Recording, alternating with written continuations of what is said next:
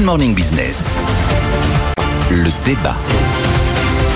Notre débat, Nicolas Dose, Jean-Marc Daniel. Pour la première fois, les ventes de véhicules 100% électriques ont atteint la barre des 19% des ventes totales. Alors, c'est plutôt une bonne nouvelle. Est-ce que c'est durable? Est-ce qu'il va y avoir des chiens ou des chats échaudés? Alors, durable, forcément, puisque en 2035, on arrête de vendre du thermique et de l'hybride rechargeable en Europe. On n'a globalement pas le choix. Euh, il y a des éléments immédiats là qui peuvent permettre de comprendre pourquoi est-ce que septembre, tout d'un coup, on a un chiffre, bon, un chiffre un peu symbolique. Hein, c'est pas une, une, explosion par rapport aux comparaisons mmh. sur un an, mais ça progresse et on arrive effectivement à deux voitures sur 10 aujourd'hui totalement électriques, 100% électriques. Vous voyez les prix des carburants, qui sont un élément évidemment explicatif, ça coûte cher, donc on peut être tenté de se tourner vers autre chose. Il y a le phénomène aussi que l'offre s'est dégrippée. Elle a été, elle a été pas à l'arrêt, mais elle a été contrainte avec les semi-conducteurs. Il y a plein de rattrapages de livraison qui se font aujourd'hui. Et on arrivait en plus à la fin du mois de septembre avec la volonté des constructeurs de marquer la fin du trimestre. Et donc il y a des accélérations d'immatriculation, phénomène un peu technique, un peu tactique, qui fausse un petit peu aussi les chiffres de la fin du mois de septembre. La guerre des prix alimentés par Tesla ne cesse de se durcir. Et puis vous savez que le malus auto, quand on achète un gros thermique en 2024, va être alourdi. Donc ça peut, on peut, ça peut inciter, si on veut ce type de véhicule, à aller les chercher plutôt du côté de l'électrique que du côté du, euh, du thermique. Après, il y, a, il y a quand même des tendances de plus long terme qui font que ça devrait durer. C'est vrai. Vous avez des contrats réglementaires qui ne cessent de durcir. Les ZFE, il y en a de plus en plus. Que vous avez un vieux, euh, un vieux thermique pourri avec un critère euh, effroyable sur, la, sur le pare-brise, vous pouvez plus accéder. voilà. Et puis cette date, encore une fois, de 2035 qui est incontournable. Il y a le bonus écolo aussi qui est comme là pour inciter à acheter une électrique. Euh, ce bonus écolo, il va être rehaussé d'ailleurs dans sa partie sous condition à compter de 2024. C'est donc un élément incitatif. il y a peut-être aussi la préoccupation environnementale. Alors est-ce que c'est durable? Je pense que c'est durable. Après, toute la question, c'est que la tendance suive. Bah oui. C'est-à-dire qu'en fait, il faut que. vous avez acheté votre véhicule, il faut le recharger. Il faut, non, d'abord, il faut qu'il ait suffisamment d'autonomie. Hmm. Ensuite, effectivement, il faut qu'il y ait assez de bornes de recharge. Alors, c'est vrai que le cap des 100 000 bornes a été atteint. on s'est rendu compte, par exemple, cet été, que dans plein d'endroits, elles étaient hors service. Ne me demandez pas pourquoi elles étaient hors service, mais ça s'est quand même produit. Et puis après, de plus en plus d'électriques, il faut évidemment des, des, des charges rapides. Sinon, on va aller voir les files d'attente s'installer devant les, devant les points de recharge. C'est juste invivable. Après, il y a un problème aussi de transparence sur euh, la facture d'électricité lorsqu'on fait une recharge électrique. En fait, les gens découvrent vraiment ce qu'ils doivent payer à la fin. Ah, ça y est, c'est fait, c'est chargé, je dois combien? Ah, ah c'est recevez votre facture. Mais, mais, quand on doit payer, carrément. Euh, et puis, bah, il y a le sujet du prix de l'électricité. Oui, d'accord, les prix des carburants sont chers. Oui, il faut évidemment que le, le, le, fossile ait un prix, un signal prix, si on veut que les gens se détournent.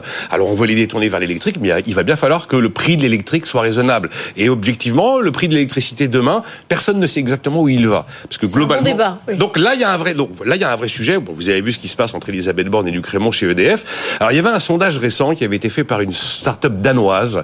Euh, mais il a été très critiqué ce sondage parce qu'il portait sur un petit panel d'automobilistes, un peu plus de 610. On considérait que c'était peu. C'est qu'à 54% de ceux qui avaient acheté une électrique ou une hybride rechargeable disaient qu'ils regrettaient leur choix à l'usage, à l'usage, pour des problèmes d'autonomie et puis aussi pour des problèmes de recharge électrique justement. Jean-Marc. Oui, dans, tous les éléments comme vient de mettre en avant Nicolas, je crois qu'il y en a deux qui sont déterminants. Le premier, c'est effectivement la comparaison du coût entre euh, le coût du fonctionnement de l'essence et le coût du fonctionnement de l'électrique.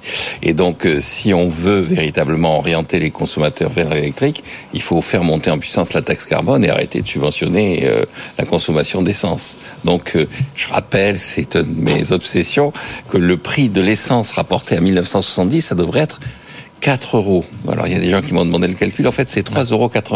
Bon, enfin bon.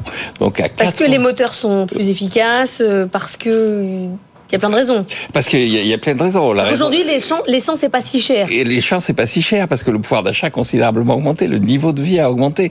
Et par rapport à cette augmentation du niveau de vie, le prix de l'essence n'a pas suivi. Il y a des prix qui ont suivi, d'autres qui n'ont pas suivi. Le pouvoir d'achat s'est constitué. Et en termes de pouvoir d'achat, la capacité de dépense sur l'essence a considérablement augmenté. Elle a été multipliée par deux puisqu'on est à 2 euros pratiquement. Et donc, euh, alors le deuxième enjeu, c'est effectivement l'équilibre, euh, l'équipement de l'ensemble du réseau. Et et alors là aussi, petite anecdote historique, euh, je ne sais pas si vous vous souvenez que le premier inventeur véritable d'automobile en France s'appelait le marquis de Dion. La première marque, c'était de Dion Bouton, pour ceux qui s'intéressent à l'histoire de l'automobile. Et le marquis de Dion euh, lance des voitures, et puis un beau jour, il réfléchit, pour qu'il y ait des voitures, il faut qu'il y ait des routes et des pompes à essence. Et donc il va voir le ministre des Transports et le ministre des Transports dit oui, on va s'en occuper. Il dit si l'État s'en occupe, c'est foutu. Donc il a complètement changé sa son entreprise. Il a fait les et c'est- routes, ouais. et il a fait non, il a fait des chemins de fer. Il s'est bien Ah oui. fabriqué des- du matériel de chemin de fer. Et donc je pense que le véritable enjeu, c'est combien de temps on va mettre pour équiper effectivement le réseau en borne électrique, sachant qu'il y a quand même un problème qui est un problème de temps. Hein, tel qu'on a né sur le plan de la physique, charger en électricité, ça fait de la chaleur, ça prend un certain temps.